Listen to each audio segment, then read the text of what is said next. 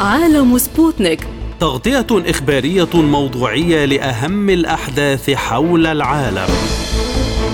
يلقي الضوء على أهم الأخبار السياسية. والاقتصادية. والرياضية. وجولة مع الأخبار الخفيفة من سبوتنيك بريك في عالم سبوتنيك. أهلا بكم مستمعينا الكرام في حلقة جديدة من عالم سبوتنيك. يسعد بصحبتكم فيها أحمد أحمد. البداية بأبرز عناوين ملفاتنا.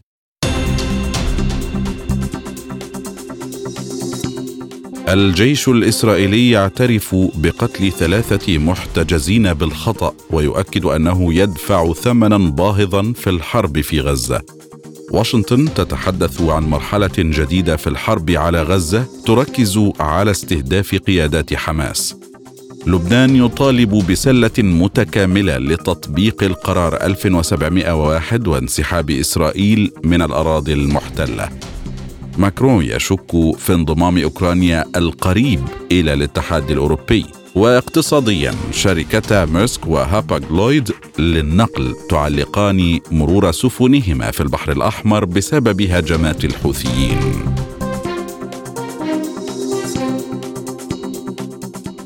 نبدأ مع حضراتكم ملفات هذه الحلقة. وصف رئيس الوزراء الإسرائيلي بنيامين نتنياهو مقتل ثلاثة محتجزين بقطاع غزة بنيران الجيش الإسرائيلي بأنها مأساة تفوق الاحتمال. وقال نتنياهو في تدوين بحسابه عبر منصة إكس أمس الجمعة إنه مع كل شعب إسرائيل يحني رأسه بحزن عميق ويحزن لسقوط ثلاثة من أبنائها الأعزاء. الذين تم اختطافهم حسب تعبيره. وتابع نتنياهو أنه حتى في هذه الأمسية الصعبة ستضمد إسرائيل جراحها وتتعلم الدروس وتواصل بذل جهد كبير لإعادة جميع المختطفين إلى ديارهم سالمين. إلى ذلك أقر المتحدث باسم الجيش الإسرائيلي دانيال هجاري الجمعة بدفع ثمن باهظ في الحرب بقطاع غزة. وأضاف أن هناك جيوبا لحماس في شمال قطاع غزة مشيرا إلى أن القتال لم ينتهي هناك. وأوضح المتحدث باسم الجيش الإسرائيلي أن حركة حماس لا تزال تمتلك قدرات قتالية وقدرة على إطلاق الصواريخ. للمزيد من المتابعة ينضم إلينا من الأردن دكتور أيمن الحنيطي خبير الشؤون الإسرائيلية. أهلا بك دكتور أيمن. بداية ما دلالة اعتراف الجيش الإسرائيلي للمرة الأولى بقتل محتجزين بالخطأ في غزة؟ يعني هي صراحة هذه تأتي في في نطاق الأخطاء التي باتت تتكرر داخل الأداء الميداني للجيش الإسرائيلي في في قطاع غزة. يعني خلال الأسبوع الماضي كانت هناك عملية آه، جدا قاسية تلقاها آه، تلقتها آه، أكبر كتائب وأهم كتائب الجيش الإسرائيلي وأهم احترافية لواجهه اليوناني حيث قتل تسعة جنود من جنوده من ضباط من ضباطه وخيره ضباطه. وتأتي هذه مباشرة آه، ما حدث بالأمس من آه، إطلاق النار على ثلاثة آه، اسرى من الاسرى الذين كانوا محتجزين في قطاع غزة. هذه تعتبر ضربه ثانية للإسرائيليين في في أقل من أسبوع. وهذا ما أثار الشارع الإسرائيلي صراحة ودفع بالآلاف من الإسرائيليين بالأمس إلى الخروج بدون بدون أي ترتيب إلى الشوارع.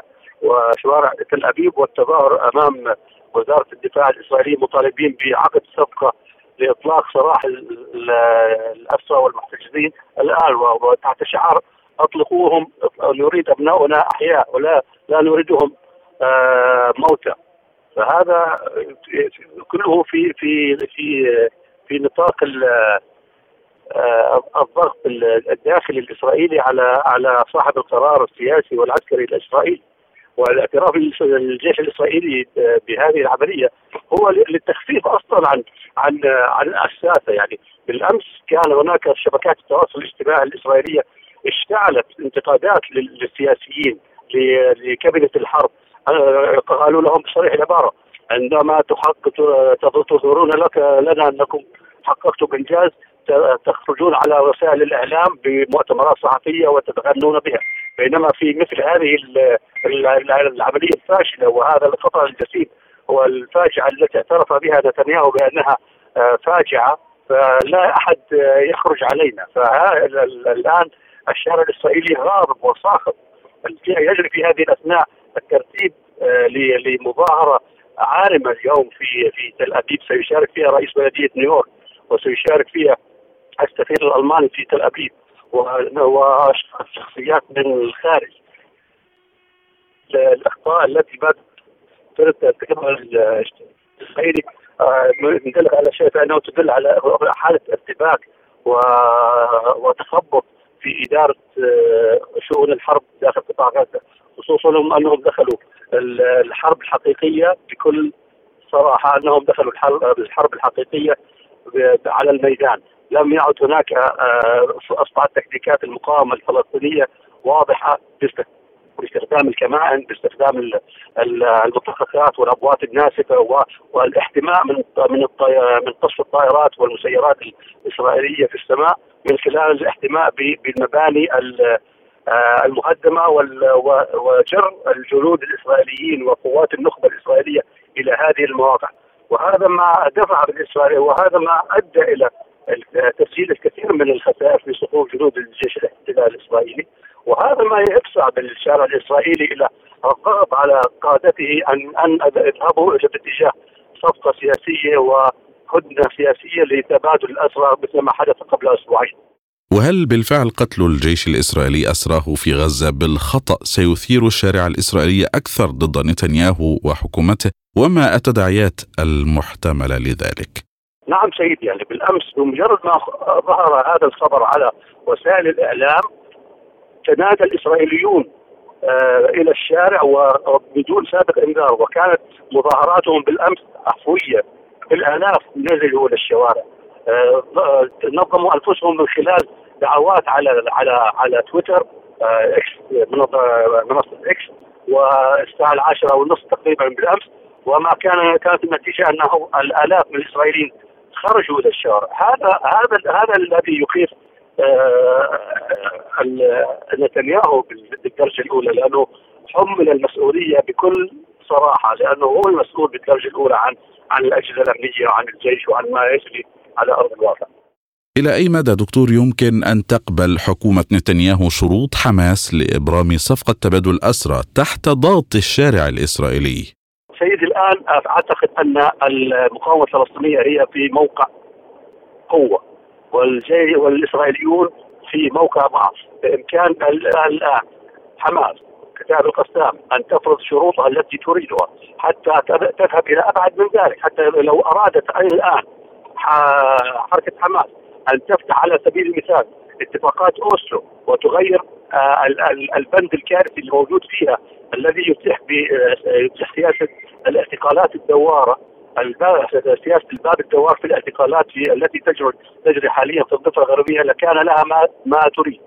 الآن آه، المقاومة الفلسطينية في موقع قوة والإسرائيليون بالمقابل آه، بدا ضعفهم واضحا وهم بالأصل هم من طلبوا التوجه إلى إلى هدى أخرى وصفقات تبادل اسرى أخرى يجري الآن الترتيب لها بين رئيس آه، جهاز الموساد والقيادات القطريه. وإلى أي مدى أيضا يمكن لإسرائيل مواصلة الحرب في غزة في ظل خسائرها الكبيرة وما هي السيناريوهات المتوقعة لهذه الحرب؟ هذا يعتمد على ما يريده نتنياهو وماذا قدرته على البقاء سياسيا.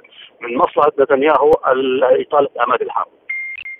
وحتى لا لا يهمه ما ما يحدث على ارض في الميدان وما وما يحدث من هذا الفساد. يعول كثيرا على على هدف حاول من بداية 7 أكتوبر الوصول له وهو لغاية الآن لا يستطيع وهو الطاعة والقضاء على حركة حماس. والآن نتحدث عن 71 يوما شهرين ونصف من آه من الحرب ولم يستطع آه يستطع نتنياهو وحكومته ولا جيشه تحقيق أي من هذه الأهداف التي أعلنوها سواء الأهداف المعلنة بالقضاء على حركة حماس. عسكريا وسياسيا أو استعادة المخطوفين والهدف الضمني الثالث هو استعادة الردع. بالعكس يعني ما يحدث على أرض الواقع وهذه العمليات التي شهدها الأسبوع الماضي وضباط قتل يقتلون يعني آه، بمواجهة الشجاعية قبل عدة أيام. تخيل تسعة جنود تسعة ضباط إسرائيليين قتلوا من من آه، نخبه نخبة الجيش الإسرائيلي لواء جولاني. بالمقابل كان هناك مقاوم فلسطيني واحد. قتل في في في ساعه المعركة. والفيديوهات التي يخرجها الإعلام العسكري للمقاومة الفلسطينيه آه، تؤيد ما ما ما ينشر من قبل المقاومة. بالمقابل نجد أن الإسرائيليين آه، يخولون بالأرقام لكنهم لا يعطون أدلة. هذا ما دفع بالإسرائيليين بعدم الثقة بقادتهم السياسيين ولا قال جيك سوليفان مستشار الأمن القومي الأمريكي إنه ستكون هناك مرحلة جديدة في الحرب الإسرائيلية على قطاع غزة. ونقلت إذاعة الجيش الإسرائيلي أمس الجمعة عن سوليفان قبيل مغادرته تل أبيب القول إن المرحلة المقبلة ستركز على استهداف قيادات حركة حماس. وأوضح جيك سوليفان أن لقاءه مع رئيس الموساد للاستخبارات الخارجية ديفيد برنيا استغرق أكثر من الوقت المفترض له لبحث كيفية اطلاق سراح الأسرى والرهائن المحتجزين لدى حماس في غزة حسب قوله. وتزامنت هذه التصريحات مع تصريحات منسق الاتصالات الاستراتيجية بالبيت الأبيض. جون كيربي بأن بلاده تتفق مع إسرائيل على أن عملياتها العسكرية في قطاع غزة قد تستمر عدة أشهر. للمزيد من المتابعة ينضم إلينا من دمشق الخبير السياسي والاستراتيجي الدكتور علاء الأصفري. أهلا بك دكتور. بداية هل يعني ذلك أن واشنطن ستدير بنفسها هذه المرحلة من الحرب؟ اولا أعتقد بأن صمود المقاومة في غزة هو صمود أسطوري اولا لذلك يبحثون عن مخارج على ما يبدو على ما يبدو إسرائيل أرادت من أمريكا أن تبحث لها عن مخارج ليقولوا بأن هناك مرحلة جديدة من الاستهدافات. لا أعتقد أن هذا الكلام سوف يطبق أو أن الولايات المتحدة الأمريكية تحاول زر الرماد في العيون بما يخص كل الجرائم الوحشية التي ترتكبها إسرائيل في قصف شعبنا آه، الفلسطيني، لذلك أعتقد بأن آه، الاحتمالين موجودين بنفس الدرجة وخاصة أن إسرائيل الآن تعاني جدا من فقدانها لجنودها وهناك قتلى بالعشرات آه، من الجيش الإسرائيلي الذي كان يريد فعلا أن يحاول يسحق غزة ولكن الحمد لله المقاومة ما زالت مستمرة وهي قوية بفعل صمودها وإيمانها بأرضها ووطنها. ما فرص نجاح واشنطن وتل أبيب في تحقيق أهداف هذه المرحلة من الحرب بحكم ما حدث حتى الآن وما شهدناه وتكرار التهديدات؟ أعتقد بأنهم الآن يفشلون لتاريخ هذه اللحظة وخاصة أن هناك ضغط كبير من الرأي العام الغربي وحتى الرأي العام الأمريكي والكندي وغيره الآن كل شعوب العالم تتظاهر ضد هذه الوحشية وهذه اللا إنسانية التي نراها الآن بقصف المدنيين وقتل الأطفال وقتل النساء وإلى آخره بهذا الشكل الدموي والعشوائي. لذلك قد ينتقلون لمرحلة ثانية لأن هناك دراسات في أمريكا الآن بأنها تواجه عزلة دولية غير مسبوقة بسبب تأييدها للحرب الإسرائيلية القاتلة على غزة. من هنا يكمن أنهم يبحثون عن مخارج، لن يقولوا بأننا لم نستطع أن نهزم المقاومة ولا أنفاق المقاومة ولا نحرر أسراهم بالقوة. هيك هم يدعون ذلك. إذا لم يستطيعوا فسوف يلجؤون على ما يبدو إلى خطة ب أو خيارات ب. تحاول أن تحفظ ماء الوجه الإسرائيلي بأن يقولوا بأننا انتقلنا للاستهدافات النوعية الدقيقة منعا لسقوط مدنيين. وهذا يعتبر بالشكل الأخير هو إيقاف مؤقت لأطلاق النار. وأعتقد بأنه قد يكون أحد المخارج للساسة الإسرائيليين وكلنا نعرف بأن نتنياهو سوف قريبا يواجه العزلة ويواجه السجن بفعل بفعل أعماله آه، اللا اخلاقيه، لذلك أعتقد بانها بأن الأيام المقبلة آه، كفيلة بإظهار هذه النقطة. لكن هل يدفع هذا التدخل الأمريكي المباشر في الحرب لتوسيعها وعدم توقع مآلاتها فيما بعد؟ أعتقد بأن بأن هناك خلاف استراتيجي، إسرائيل تريد بمتطرفيها أن توسع نطاق الحرب سواء على لبنان أو على سوريا أو على جبهه حتى إيران. ولكن أمريكا الآن لا يمكن أن تسمح بتوسع الحرب لأن هناك أذى مباشر وسوف يكون هناك دمار شامل للمصالح الأمريكية في المنطقة، اذا أمريكا تريد أن تحصر الحرب بغزة. وإسرائيل تريد أن توسع هذه المعركة لأن هذه المعركة لا يمكن أن تنتهي بالطريقة التي رسمها نتنياهو ومجلس حربه بأنهم سوف يقتلعون حماس والمقاومة من غزة، لا أعتقد أن ذلك سوف يحدث. لذلك أمريكا تحاول أن تبحث عن مخارج وهي حريصة. ولا ننسى أن هناك بيانات عندما تقصف القواعد الأمريكية في العراق وفي سوريا يقولون بأننا نحتفظ بحق الرد لماذا؟ لأنهم لا يريدون توسيع الدائرة دائرة الاستهدافات لأن فيها قضاء كبير على المصالح الأمريكية في المنطقة إذا كيف تواجه حماس وفصائل المقاومة هذه الخطط الأمريكية والإسرائيلية؟ اولا تواجهها بالصمود يعني هذا الصمود حقيقة هو أسطوري يعني بعد سبعين يوم من الحرب القاتلة على غزة وألقيت على غزة ما مجموعه أكثر من 70 ل 80 ألف طن من القذائف التي لم تشهدها أشهر عديدة في الحرب العالمية الثانية. لذلك هم حاولوا المستحيل وكانوا يودون أن يشاهدوا استسلام المقاومة في غزة ولكن هذا لم يحدث ولن يحدث. لذلك تحاول الآن الفصائل الفلسطينية بكل هذا الضغط عليها أن تصمد وهي تنجح في ذلك. ثانيا هناك آه، حرب قنص وهناك حرب عصابات في الشوارع. لا أعتقد بأن إسرائيل تستطيع أن تتحمل هذه الكلفة البشرية النازفة لديها. يعني حسب تصريحات الجيش الإسرائيلي نفسه قال بأن أكثر من 400 قتيل من جنودها من بداية العدوان لتاريخ اليوم. بينما المقاومة تفترض أن هناك أكثر من 2500 جندي إسرائيلي تم قتله على أراضي غزة. لذلك هذا الاستنزاف يضر جدا بمصالح إسرائيل الحيوية ومنها الاقتصادية حيث أن البحر الأحمر الآن يعاني من ضغط أنصار الله في اليمن. حتى إيقاف هذه الحرب اللعينة على غزة وبالتالي الاقتصاد الإسرائيلي الآن يترنح وهناك السياحة تترنح والاقتصاد والتجارة وغيرها البارحة كان هناك صور فضائية بأن مرفأ إيلات كان فارغا من السفن وهذا غير مسبوق في التاريخ الدولة الإسرائيلية. وبالتالي أعتقد بأن لا حتى إسرائيل لن تستطيع أن تصمد أكثر من ذلك. لذلك المقاومة الآن خيارها هو الصمود وإنزال أكبر الخسائر بالجيش الإسرائيلي الغازي لأراضي غزة وبالتالي أعتقد بأن أمريكا سوف تلجأ إلى موضوع المرحلة التي ذكروها وهي المرحلة الثالثة من العدوان على غزة.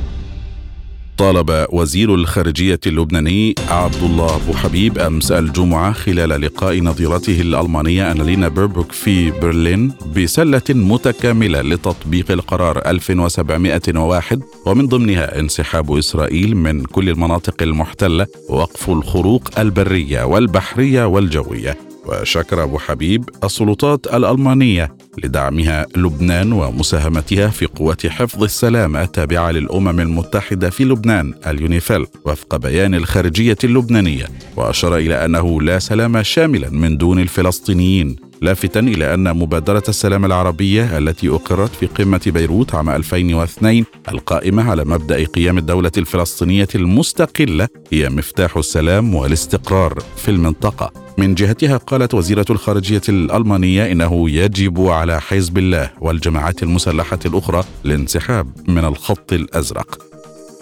لمزيد من المتابعة ينضم إلينا من بيروت الكاتب والمحلل السياسي السيد سركيس أبو زيد. أهلا بك السيد سركيس. ما هي طبيعة المطالب اللبنانية بخصوص تطبيق القرار 1701 آه، يعني أنا برأيي آه، حتى هذا الموضوع ليس نهائي. هو ما زال بطور الاختبار والمناقشة لأنه لا يوجد تصور متكامل حول هذا الموضوع لأنه أصلا هذا القرار لم ينفذ وإسرائيل ما زالت تحتل بعض الأراضي اللبنانية حتى الآن ولم تنسحب منها ولم لذلك المطلب اللبناني هو الانسحاب الإسرائيلي من المناطق اللبنانية ولكن هذا يفرض كمان إعادة النظر بهذا القرار أو ربما إجراء بعض التعديلات على هذا القرار خاصة انه بعض الصحف أو بعض الجهات الإسرائيلية آه، تتكلم عن آه، قرار لايت يعني يكون سهل التنفيذ والتطبيق آه، بمعنى أنه لابد من بعض التعديلات لأنه يوجد خلافات أيضا ببعض النقاط الحدودية، من هنا طرحت البعض طرح فكرة إعادة ترسيم الحدود البرية للاتفاق حول حول النقاط الخلافية. اذا من جهة أولى لبنان يعني يطالب بتطبيق هذا القرار وانسحاب إسرائيل من جميع الأراضي اللبنانية والتفاهم على النقاط آه، الخلافية. من جهة أخرى تطالب إسرائيل بأن يكون هناك منطقة عازلة على الحدود، لبنان يطالب بأن تكون هذه المنطقة على الطرفين، ليس من جهة لبنان فقط بل أيضا من جهة آه، آه، إسرائيل، وهذه المنطقة تكون بتواجد الجيش اللبناني وقوات القوات الدولية. طبعا إسرائيل تطالب بأن لا يكون هناك وجود للقوى النوعية أو المدربة من حزب الله بهذه المنطقة آه، ولكن البعض يعتبر بأن أن يكون هناك قوات دوليه والجيش اللبناني بهذه المنطقة ولكن لبنان كما ذكرت آه، يطالب بأن تكون هي من طرفي آه، الحدود. أعتقد أيضا بأن هذا القرار لا يستطيع أن يتنفذ إلا من ضمن مؤتمر دولي والبعض يطرح بأن يكون هناك مؤتمر دولي للنظر بوضع غزة وبوضع الجنوب وأن يتم التباحث حول كل هذه المسائل بدفعة واحدة وبسلة واحدة لأنه لا يمكن آه، تنفيذ الشريط الحدودي التي تطالب به إسرائيل دون تلبية المطالب اللبنانية بانسحاب إسرائيل من منطقة الهجر وغيرها من المناطق التي ما زالت محتلة حتى الآن. وهل بأي حال ممكن أن تتم أي تعديلات مقترحة حسب رؤية لبنان ومصلحتها وأن توافق عليها في المقابل إسرائيل بعد كل هذه التنازعات الممتدة؟ لا أنا برأيي الآن لا يمكن التوصل إلى حل قبل وقف القتال ب بغزة لأنه هذا الموضوع ينعكس على الساحة اللبنانية وحتى المقاومة طرحت بأنها غير مستعدة للدخول بأي تسوية أو بأي أمر قبل الانتهاء من موضوع غزة لذلك لذلك ذكرت بأن هذا مرتبط بمؤتمر دولي بدأ التكلم عنه حتى يكون مدخل للحل بفلسطين وبجنوب لبنان.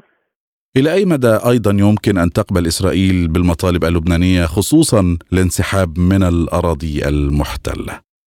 سبق وأن الولايات المتحدة الأمريكية تعهدت بهذا الموضوع وبالنتيجة إسرائيل إذا أرادت أن تصل إلى حل لطمأنة المستوطنين الذين تركوا مناطقهم يعني بهذه المناطق لن يعودوا إذا لم يكن هناك استقرار، إذا كان هناك آه، يعني موازين قوى وجو طبعا على ضوء معارك الميدان آه، يؤدي إلى تسوية لابد ما أن تأخذ بهذه التسوية.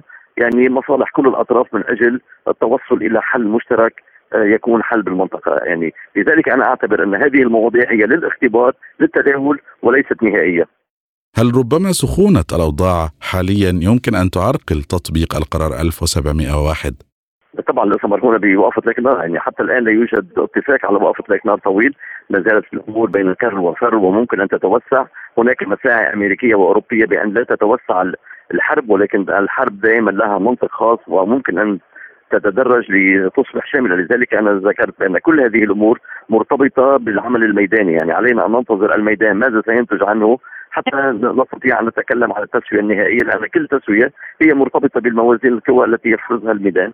والآن هذه الأمور ما زالت مفتوحة وغير محسومة. لذلك علينا أن ننتظر الميدان ومن ثم الدخول بمرحلة التسوية. كذلك هل يمكن القول إنه يعني الموقف حتى الآن فشل مباحثات تعديل القرار 1701 التي تقودها واشنطن؟ لا طبعا الآن هي مداولات. الآن هي مداولات ورسائل متبادلة وتدخل فرنسي ومحاولة تقريب وجهات النظر أحيانا حمل تهديدات تخويف كل هذه الأمور للاختبار. لذلك ذكرت انه كل هذه الأمور هي للاختبار وللتداول لأنه لا يوجد حل نهائي قبل أن تتوقف المعارك في فلسطين وفي الجنوب للتوصل إلى تسوية يعني كل طرف يطرح ما لديه للتوصل إلى حل مقبول. أما طالما أن هناك معارك وهناك لأن ما بين جنوب لبنان وغزة هناك ترابط وهناك انفصال. في بعض الأمور هي يعني تؤثر على بعضها عسكريا ولكن أيضا هناك خصوصية لكل منطقة لها مطالب ولها حل. من هنا مطلوب أن يكون هناك حل يعني مؤتمر دولي تشترك فيه روسيا وإيران والولايات المتحدة الأمريكية وبعض الدول العربية للنظر بموضوع غزة وبموضوع لبنان عندئذ تصبح الأمور ممكنة، أما الآن أنا برأيي المرحلة هي مجرد تبادل وجهات نظر واختبار وليست حلول نهائية. صرح الرئيس الفرنسي إيمانويل ماكرون أمس الجمعة بأن الاتحاد الأوروبي لا يزال بعيدا جدا عن التوسع الحقيقي معتبرا قرار بدء المفاوضات لانضمام أوكرانيا بأنه سياسي فقط وليست له قوة قانونية. واوضح ماكرون في مؤتمر صحفي عقب قمة الاتحاد الأوروبي في بروكسل أنهم بعيدون جدا عن توسيع حقيقي للاتحاد الأوروبي بما في ذلك أوكرانيا. وعلى أي حال مهما كان هذا التوسيع فإنه سيتطلب اصلاحا عميقا لقواعد الاتحاد حسب قوله. وأكد أن ذلك لن يكون ممكنا إلا بزيادة كبيرة في التمويل أو باستبدال الآليات والقواعد القائمة. وأضاف أن الاتحاد الأوروبي اليوم ما زال بعيدا جدا عن قبول أوكرانيا في الاتحاد الأوروبي مؤكدا التزام باريس بسيادة أوروبا من حيث الزراعة وأنه سيواصل حمايتها والحفاظ على مرافق الإنتاج لديها. للمزيد من المتابعة ينضم إلينا الدكتور رائد المصري أستاذ العلوم السياسية والعلاقات الدولية. أهلا بك دكتور رائد. بداية لماذا تشكك فرنسا في انضمام أوكرانيا للاتحاد الأوروبي؟ أولا لأن هناك العديد من الشكوك التي باتت تعتري جسم الاتحاد الأوروبي بشكل عام وليس فقط لدى الدولة الفرنسية أو سياسات ماكرون. آه، خصوصا أنه يعني الانكشاف الواضح للمنظومة الغربية والحلف الناتو في حرب الحرب الإسرائيلية على غزة. آه، عرت المواقف الغربية بشكل عام جعلت الانقسام واضح حيال كل القضايا الصراع والنزاع في العالم قوت من نظرية بوتين بحربه مع أوكرانيا بمعنى أن هذه الحرب والشعارات التي طرحها بوتين باتت حقيقة والعالم كله يؤمن بها هذا الخطاب السياسي.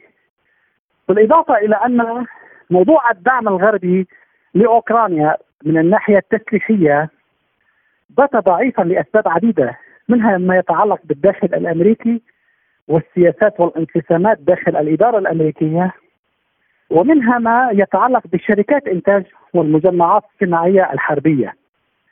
وعلى كل هذا الموضوع باتت قناعة أو شبه قناعة مكتمله لدى زيلينسكي بايعاز أمريكي بأنه يجب عليك أن تقبل الآن أو حاليا بما فرضه الروسي من واقع عسكري ميداني على الأرض الأوكرانية. وهذا بدوره يعطي إشكالية كبرى حيال الانضمام إلى الاتحاد الأوروبي لأن الانضمام إلى الاتحاد الأوروبي له شروطه وهي التي لم تعد تتوفر اليوم في دولة أوكرانيا. طالما أنها تخوض نزاع طويل مع روسيا، هذا هو الواقع الذي جعل ماكرون يقول بأنه من الصعب حاليا أن تدخل أوكرانيا إلى الاتحاد الأوروبي. ماكرون وصف قرار بدء المفاوضات مع أوكرانيا بأنه سياسي فقط وليست له قوة قانونية، ما الذي يفهم من ذلك؟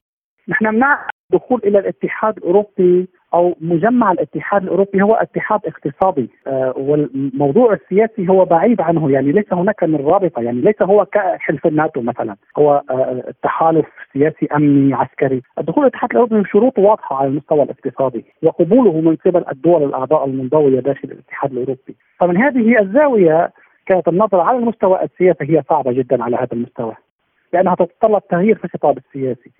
هل يعقل أن تدخل دولة جديدة إلى الاتحاد الأوروبي؟ وهي بنمط معادي بشكل كامل لأوروبا آه عفوا للاتحاد الروسي والذي تكسب منه أوروبا الغاز والنفط بشكل كبير. وأيضا على مستوى الاستيراد والتصنيع والتبادلات أو الخدمات البينية التجارية، يعني هذه كلها مسائل تتعلق ومحل استفهام لأننا أمام نظام دولي جديد يعيد علاقات أو يعيد تركيب علاقات إنتاج جديدة. آه لا يمكن بهذا الخطاب أن يستمر على هذا المستوى. خصوصا أنه واضح أن السياسات الأمريكية كانت متفلتة عن الاتحاد الأوروبي في هذا المجال بدعم إسرائيل الكامل وتشكيل كل الحلفاء الكلاسيكيين للغرب من العرب والدول الإسلامية. إلى أي مدى دكتور يعد انضمام أوكرانيا ومولدوفا مزعزعا بالفعل للاتحاد الأوروبي كما حذرت روسيا؟ هو واضح أنه بالأساس يعني الدخول كان الدخول الاوكراني إلى أو دخول أوكرانيا إلى حلف الناتو أو الاتحاد الأوروبي ليس هناك من مشكلة. يعني في فرق أصلا بالنسبة للأوروبيين وبالنسبة لفرنسا ما بين دخول أوكرانيا إلى حلف الناتو شيء وإلى الاتحاد الأوروبي شيء آخر. آآ آآ إلى الاتحاد الأوروبي مشكلتها ليست صعبة كثيرا إنما تتطلب بعض الشروط الاقتصادية وبعض الخطاب السياسي المخفف وهذا بدوره أيضا يعطي حافز الاتحاد الأوروبي كون دولة مستهلكة أو مستهلكة أوكرانيا وأيضا يستفيد منها من صناعات الصلب والحديد وغيرها من المواد التي يمكن أن يستفيد منها الاتحاد الأوروبي. لكن اليوم في ظل هذا الصراع اليوم آه، يعني باتت أوكرانيا ضعيفة على المستوى الاقتصادي، فإذا لا مصلحة للاتحاد الأوروبي بدخولها، ليس هناك من استفاده، ليس هناك من أسواق يمكن أن تصدر إليها بضائع الأوروبية. يعني حجم التجارة البينية خف كثيرا وهذا ما كان يعول عليه الاتحاد الأوروبي من انضمام وتوسيع دائرة الدولي. هذا الشرط انتفى. اما على الشرط على مستوى الناتو واضح الخمسه الماده خمسه من حلف الناتو أو القانون حلف الناتو بأنه يجب على الدولة أو كل دول حلف الناتو أن لا تعترض على دخول أوكرانيا. وهناك حكما دول كبيرة في حلف الناتو وكثيرة تعترض على دخولها إلى أيضا إلى الناتو. فاذا القضية صارت متشعبة على مستوى الدخول في الاتحاد الأوروبي لأنه لا مصلحة اقتصادية لانها باتت ضعيفة وأيضا على المستوى العسكري من الدخول إلى الناتو وهو أيضا بات يشكل معضلة. فاذا أنا أقول أن على زيلينسكي يعني اللحاق بنفسه وبالتالي إعادة ترتيب واقعه مع روسيا قبل الاتحاد الأوروبي. وهذا يمكن أن ينجيه شيئا فشيئا أو يبعد بلاده عن الخطر المحدق على المستوى الاقتصادي أو غير الاقتصادي. هذا التشكيك الفرنسي ومن أطراف أخرى وتراجع الدعم الغربي كذلك كيف ينعكس على الأزمة في أوكرانيا؟ هل يسهل كل هذا مثلا الحل الدبلوماسي؟ آه، أنا يعني اللي اللي الواضح إنه آه، كما قلت في بداية الحديث إنه آه، الأزمة الحرب الإسرائيلية على غزة هي التي كشفت بوضوح كل السياسات في العالم خاصة السياسة الأمريكية وأيضا جعلت الاهتمام ينصب على الحدث هنا في الشرق الأوسط في المتوسط وخصوصا بعد التحول الكبير الهائل بموضوع الناقلات وبحر باب المندب وضيق باب المندب وبحر العرب وغيرها. وهذا يتعلق بالأمن المائي العالمي الذي بات أيضا الدول تفتش عن أمن آه، لها واتفاقيات جديدة. فاذا هذه الحرب لم تعطي الأولويات للحرب الأوكرانية الروسية. بل على العكس أيضا يعني أنا أعتقد أن الغرب طالما أنه رأى الخطر المحدق هنا في الشرق الأوسط على أمن إسرائيل التي يريدونها قاعدة متقدمة عسكرية للغرب لا يمكن أن يعبث فيها. فلذلك تم التلهي أو التخلي شيئا فشيئا عن بالخطاب من خلال الخطابات على الأقل بالنسبة لدعم أوكرانيا. وهذا ما أيضا كان ينتظره بوتين بأنه آه، آه، اعتبر أن هذه الفرصة قد حانت ليثبت وجهة نظره من أوكرانيا ومن حربه على أوكرانيا. وأيضا يثبت وجهة نظره أن أمريكا هي أم المشاكل في هذا العالم. وانظروا ماذا يحدث في فلسطين من مجازر ومذابح اذا كل هذا السيناريو عطل مفهوم الدعم الغربي لأوكرانيا وبعد غير مجدي والانقلاب يهتم على إسرائيل لأن بيعتبروا أنه بالنسبة لأمنهم القومي كدول غربية إسرائيل تشكل حاجة أكثر من أوكرانيا على هذا المستوى. أما بالنسبة لأوروبا فالوضع مختلف كثيرا. ولذلك يقول الأوروبيين طالما أننا استنزفنا في أوكرانيا ولم نخرج بشيء ولم تكن المعركة رابحة. وهم الأمريكيون يدخلون في حرب غزة أيضا ويدفعون بهذا الكم من السلاح وأيضا ليس هناك من نتيجة لأن كل الحلفاء قد انقطعوا عنا. يعني هذه القضية واحدة انقطاع سلاسل التوريد والتغير في علاقات الإنتاج على مستوى العالم وهذا أثر على أوروبا نتيجة سياساتها الضعيفة الملحقة للسياسات الأمريكية وهذا أيضا انعكس أيضا بدوره على أوكرانيا والدعم الغربي لاوكرانيا وهذا من مفهوم روسيا وقوتها بأنها ثبتت ستاتيكو عسكري في المناطق التي استطاعتها وستجري الانتخابات بها سواء في القرم أو في اقليم الدنباس وهذه صارت حقيقة ثابتة لا يمكن أن نعبث بها أو التلاعب بها مرة أخرى. هذا هو الواقع فاذا كلا الأوروبيين هم في كفة الخسارة. أعلنت شركة الشحن الدنماركية العملاقة ميرسك التي تسيطر على نحو 14.8% من إجمالي التجارة العالمية بالحاويات الجمعة أنها قررت إيقاف رحلاتها في البحر الأحمر بسبب هجمات جماعة أنصار الله اليمنية الحوثيين. وقالت الشركة إنه عقب حادثة ميرسك والهجوم الآخر الجمعة تم توجيه جميع سفن ميرسك التي من المفترض أن تمر عبر باب المندب بتعليق طريقها حتى إشعار آخر. وقال موقع جلوبس الاقتصادي العبري إن قرار ميرسك يشكل أهمية كبيرة للتجارة مع أوروبا وليس فقط مع إسرائيل لأن الدوران حول أفريقيا بدلا من الإبحار عبر قناة السويس يضيف نحو 18 يوما إلى طول سلاسل التوريد حسب الموقع الاقتصادي العبري والذي أكد أيضا أنه في الوقت نفسه تعد هذه بداية ضربة اقتصادية قاسية لمصر التي يمثل مكون قناة السويس فيها نحو 2% من ناتجها المحلي الإجمالي. للمزيد من المتابعة ينضم إلينا من لندن الخبير الاقتصادي دكتور مصطفى البزركان. أهلا بك دكتور مصطفى. بداية هل يستمر هذا التعليق لفترة طويلة؟ من المتوقع أنه يستمر هذا التعليق وقد تنضم إلي إلى هذه الشركات شركات أخرى. كبرى. لماذا؟ لأن هناك ما يعرقل أمن البحر الأحمر نتيجة هجمات الحوثيين آه، باستمرار وإصرارهم على آه، مهاجمة السفن المارة بالبحر الأحمر. والكل والجميع يعلم أنه أهمية البحر الأحمر سواء من ناحية الشحن وحتى ناقلات النفط. آه، كان يوم أمس خبر أنه لم تعد تصل السفن إلى ميناء إيلات الإسرائيلي وبالتالي هذا أيضا مؤشر على قيام بعض الشركات آه، وسيتزايد العدد إن لم يتم السيطرة على الأمن في البحر الأحمر. كيف تتأثر حركة التجارة الدولية اذا بعد تعليق أكبر شركات النقل مرور سفنها في البحر الأحمر؟ طبعا بداية حركة الشحن ستتأثر اولا سترتفع تكاليف التأمين إن التأمين البحري إن آه، استمرت الشركات في مرور سفنها في البحر الأحمر، هذه نقطة، النقطة الثانية بالتأكيد ستؤثر على حركة الملاحة في قناة السويس. آه، قناة السويس الشهر الماضي كانت في أعلى مواردها المالية في تاريخها، هذه هذه نقطة مهمة أيضا قد تؤثر على مرور السفن المارة عبر قناة السويس سواء إلى البحر الأبيض المتوسط أو بالاتجاه المعاكس جنوبا.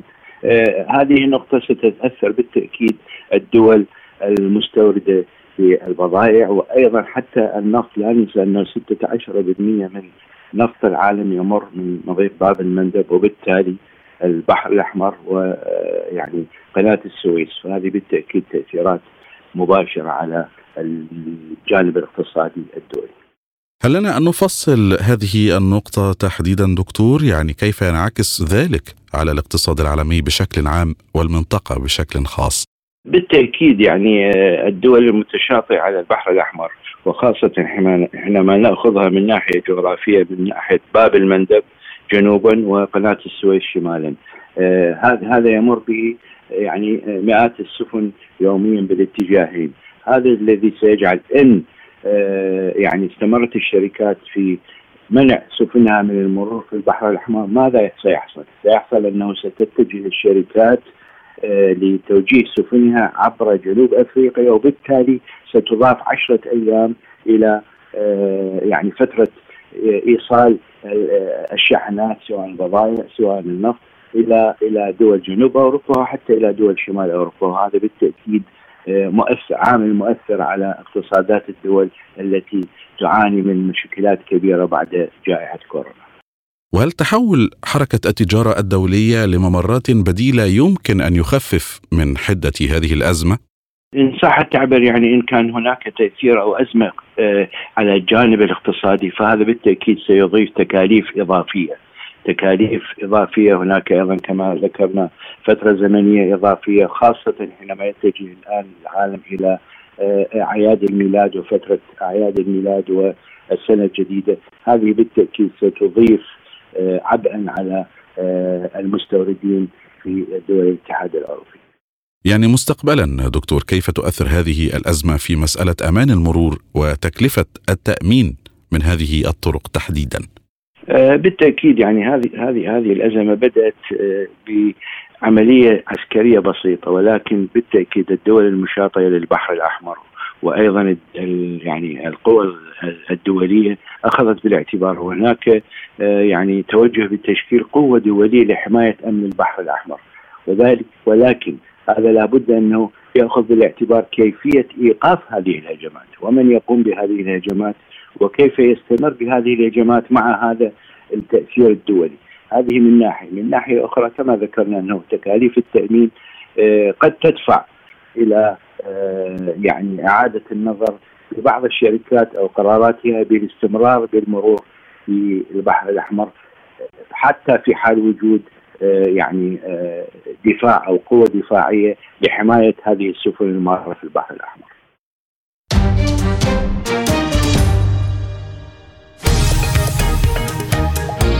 عالم سبوتنيك يغطي جميع الأحداث السياسية والاقتصادية والرياضية حول العالم. على مدار ساعة تتابعون عالم سبوتنيك مع أهم خبراء التحليل السياسي والاقتصادي. نقترب معكم في متابعة دقيقة من القضايا السياسية والاقتصادية، كما نستعرض أهم الأخبار الرياضية والفنية والبيئية. انتظروا عالم سبوتنيك أيام الجمعة والسبت والأحد من كل أسبوع. ملفات ساخنة برنامج يسلط الضوء على أهم القضايا الحرجة في العالم. في ملفات ساخنة نستعرض القضايا مع جميع الأطراف ومن كل الزوايا لاستجلاء الحقيقة. ملفات ساخنة يستضيف أهم الخبراء وأجرأ الضيوف. تابعوا ملفات ساخنة مع راديو سبوتنيك أيام السبت والثلاثاء والخميس من كل أسبوع. والآن مستمعينا الكرام جولة حول العالم.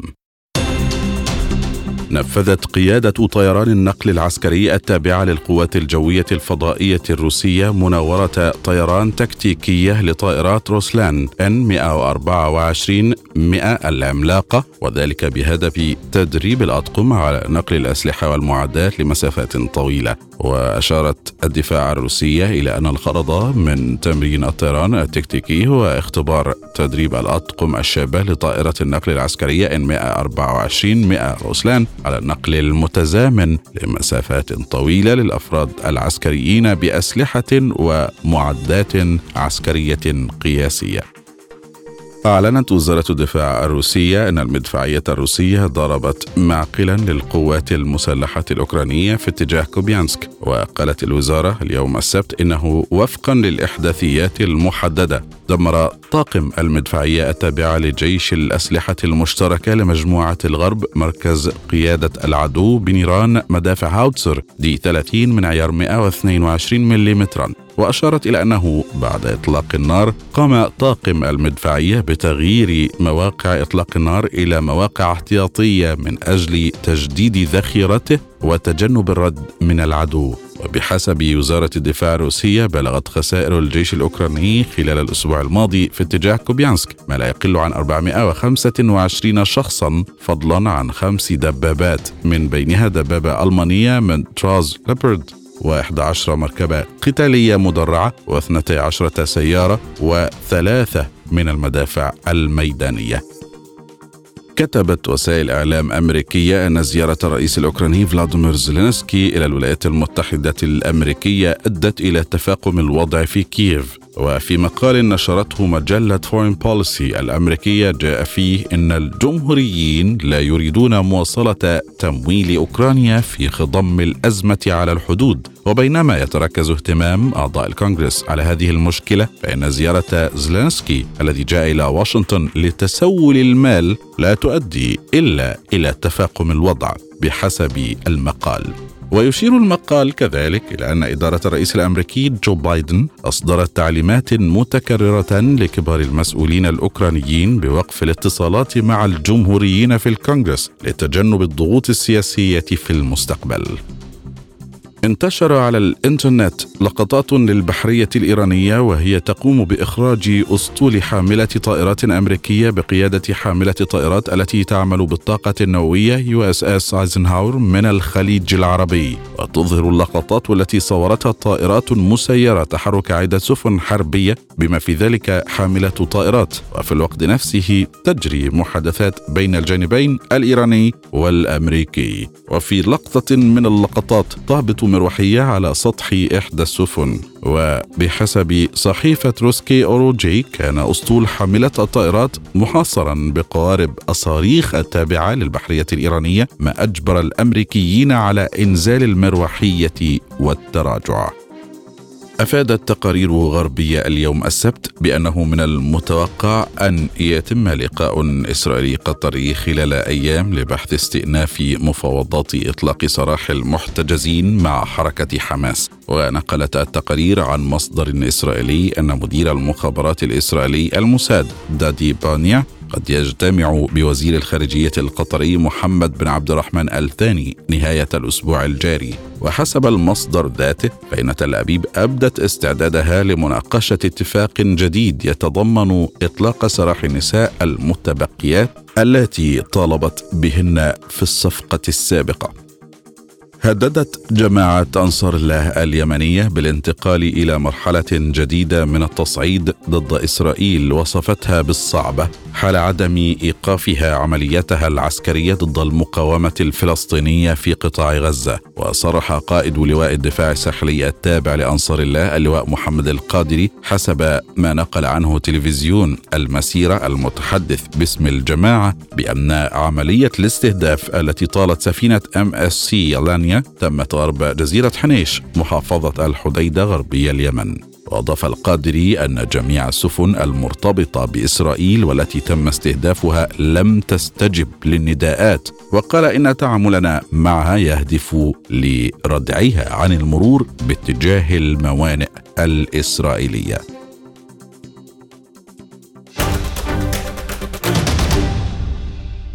مستمرون معكم وهذه تذكرة مستمعينا الكرام بأهم العناوين.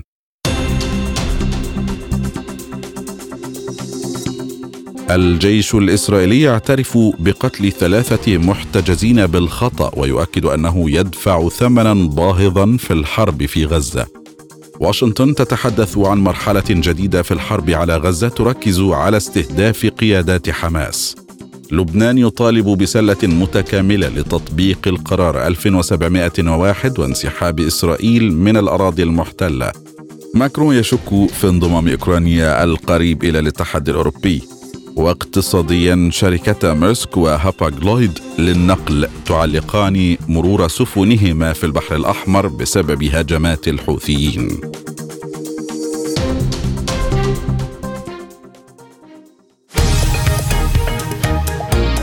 عالم سبوتنيك يغطي جميع الأحداث السياسية والاقتصادية والرياضية حول العالم.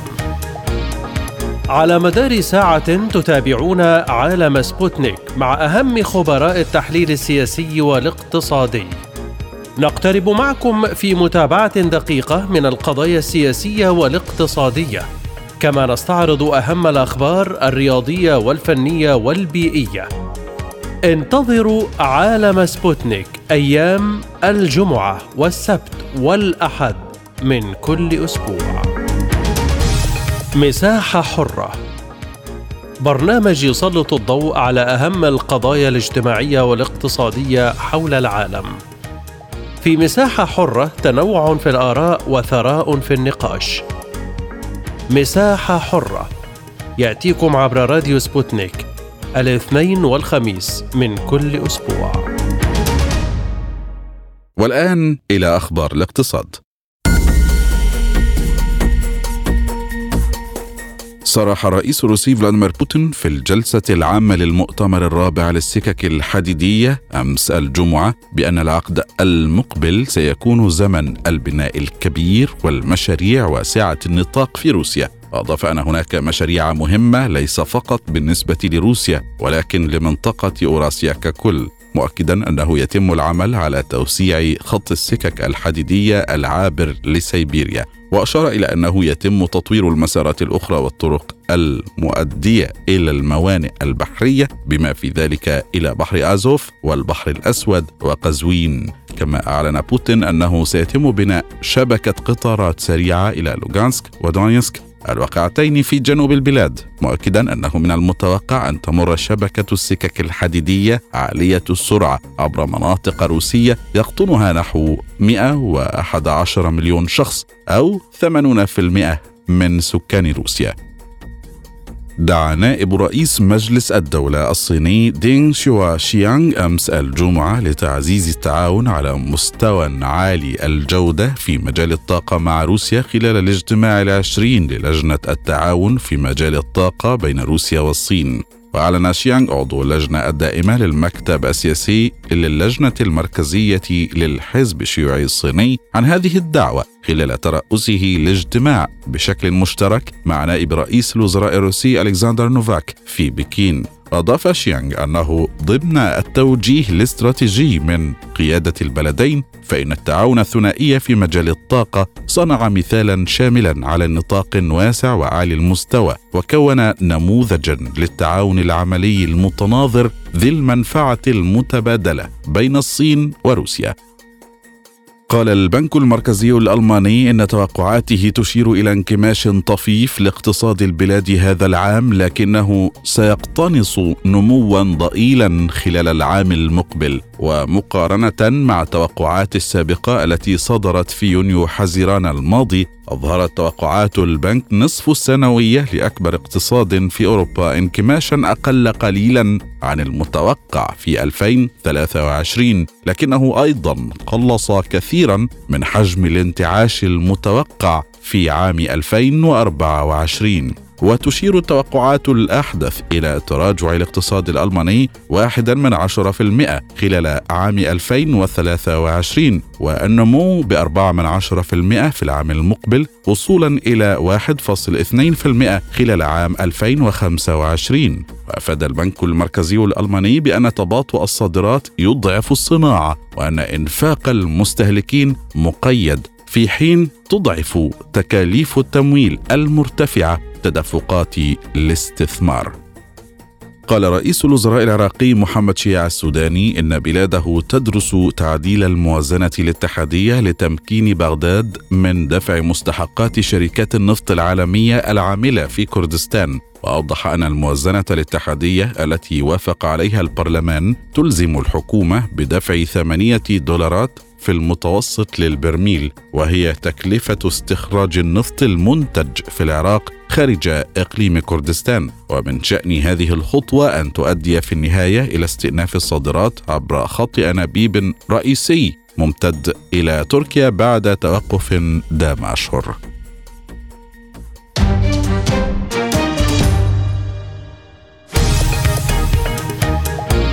عالم سبوتنيك يغطي جميع الأحداث السياسية والاقتصادية والرياضية حول العالم على مدار ساعة تتابعون عالم سبوتنيك مع أهم خبراء التحليل السياسي والاقتصادي. نقترب معكم في متابعة دقيقة من القضايا السياسية والاقتصادية، كما نستعرض أهم الأخبار الرياضية والفنية والبيئية. انتظروا عالم سبوتنيك أيام الجمعة والسبت والأحد من كل أسبوع. ملفات ساخنة برنامج يسلط الضوء على أهم القضايا الحرجة في العالم. في ملفات ساخنة نستعرض القضايا مع جميع الأطراف ومن كل الزوايا لاستجلاء الحقيقة. ملفات ساخنة يستضيف أهم الخبراء وأجرأ الضيوف. تابعوا ملفات ساخنة مع راديو سبوتنيك أيام السبت والثلاثاء والخميس من كل أسبوع. والآن مع أخبار الرياضة. تأهل فريق الأهلي المصري إلى نصف نهائي بطولة كأس العالم للأندية بعد فوزه على فريق الاتحاد السعودي بثلاثة أهداف لهدف في المباراة التي أقيمت بينهما في الدور الثاني من البطولة التي تستضيفها السعودية. وافتتح علي معلول التسجيل للأهلي المصري في الدقيقة الحادية والعشرين من ركلة جزاء قبل أن يضيف حسين الشحات الهدف الثاني في الدقيقة التاسعة والخمسين فيما أحرز إمام عاشور الهدف الثالث في الدقيقة الثانية والستين كما سجل هدف اتحاد جدة الوحيد اللاعب كريم بنزيما في الدقيقة الثانية والتسعين من عمر اللقاء. ومن المقرر أن يلتقي الأهلي مع فلومينيزي البرازيلي في الدور نصف النهائي يوم الاثنين المقبل. وفي إطار منافسات البطولة نفسها تأهل فريق أوراوا الياباني إلى نصف نهائي كأس العالم للأندية عقب تغلبه على ليون المكسيكي بهدف دون رد. وسجل هدف المباراة الوحيد الهولندي أليكس شالك في الدقيقة الثامنة والسبعين من عمر اللقاء. ومقرر أن يلتقي أوراوا مانشستر سيتي الإنجليزي بطل أوروبا في الدور نصف النهائي الثلاثاء المقبل. تأهل نادي برايتون الإنجليزي إلى الدور الثمن النهائي للدوري الأوروبي بعد فوزه على ضيف مارسيليا الفرنسي بهدف دون مقابل في الجولة الأخيرة من منافسات المجموعة الثانية. وسجل هدف المباراة الوحيد جواو بيدرو في الدقيقة الثامنة والثمانين من عمر اللقاء. وبذلك يحتل برايتون الصدارة برصيد 13 نقطة مقابل 11 نقطة لمارسيليا الذي سيخوض الدور المؤهل إلى ثمن نهائي المسابقة. نددت روسيا بحملة تهدف إلى تحييد أفضل رياضييها المطالبين بالمشاركة في أولمبياد باريس 2024 تحت علم محايد وبشروط اعتبرتها مهينة من قبل اللجنة الأولمبية الدولية. وقال رئيس اللجنة الأولمبية الروسية ستانيسلاف بوزنياكوف خلال مؤتمره الصحفي السنوي إنه بهذه المعايير والأدوات المخترعة التي لا تتعارض فقط مع الميثاق الأولمبي ولكنها أيضا تقلل من مبادئه بالكامل فإن اللجنة الأولمبية الدولية أطلقت حملة مقصودة لتحييد رياضيين. وأضاف أن هذه الشروط المصطنعة والمدعومة سياسيا تقصي الأغلبية الساحقة من الرياضيين من القمة وتضع الباقين في حالة عدم مساواة باستبعادها بكل بساطة المنافسة الشريفة. وتابع انه هناك عدد أحد عشر رياضيا مؤهلين وهم الذين تحدثت عنهم اللجنة الأولمبية الدولية وهو مهين مشيرا إلى أن آلاف الرياضيين حرموا من تحقيق أحلامهم.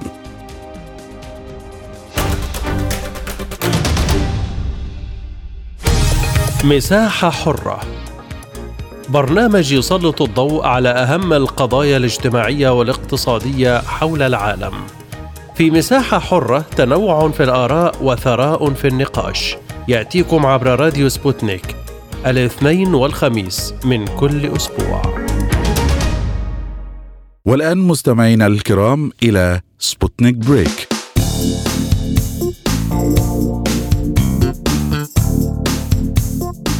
قدم علماء من جامعة سان بيترسبرغ الطبية الحكومية نظاما آليا يسمح بتصميم هياكل السفن البحرية الحديثة أسرع بنحو ثلاث إلى خمس مرات وفقا للمعايير الروسية والدولية. وذكرت الخدمة الصحفية للجامعة أن النظام يتضمن برنامجا أصليا لتصميم هياكل سفن النقل ذات السعة الكبيرة وكاسحات الجليد. وفقا للمتخصصين عند تصميم الناقلات التي يزيد طولها على 150 مترا وناقلات البضائع التي يزيد طولها على 90 مترا. من الضروري تطبيق القواعد العامة قواعد الرابطة الدولية لجمعيات التصنيف التي تنظم متطلبات هذه السفن وقواعد إجراء العمليات الحسابية. وأكد العلماء أن تصميم البارامتري للهياكل جاء وفقا لهذه القواعد كافة ولا يمكن تنفيذه دون برامج متخصصة. واقترح علماء الجامعة برامج محلية لإنشاء السفن وفقا للمعايير الدولية المقبولة.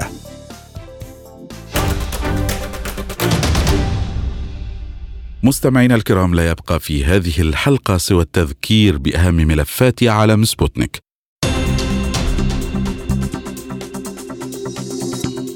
الجيش الإسرائيلي يعترف بقتل ثلاثة محتجزين بالخطأ ويؤكد أنه يدفع ثمنا باهظا في الحرب في غزة. واشنطن تتحدث عن مرحلة جديدة في الحرب على غزة تركز على استهداف قيادات حماس. لبنان يطالب بسلة متكاملة لتطبيق القرار 1701 وانسحاب إسرائيل من الأراضي المحتلة. ماكرون يشك في انضمام أوكرانيا القريب إلى الاتحاد الأوروبي. اقتصاديا شركتا ميرسك وهاباغلويد للنقل تعلقان مرور سفنهما في البحر الأحمر بسبب هجمات الحوثيين. ورياضيا الأهلي المصري يتأهل لنصف نهائي كأس العالم للأندية بعد فوزه على الاتحاد السعودي بثلاثة مقابل هدف وحيد. انتهت هذه الحلقة. شكرا جزيلا. حسن إصغائكم. للمزيد زوروا موقعنا على الإنترنت اي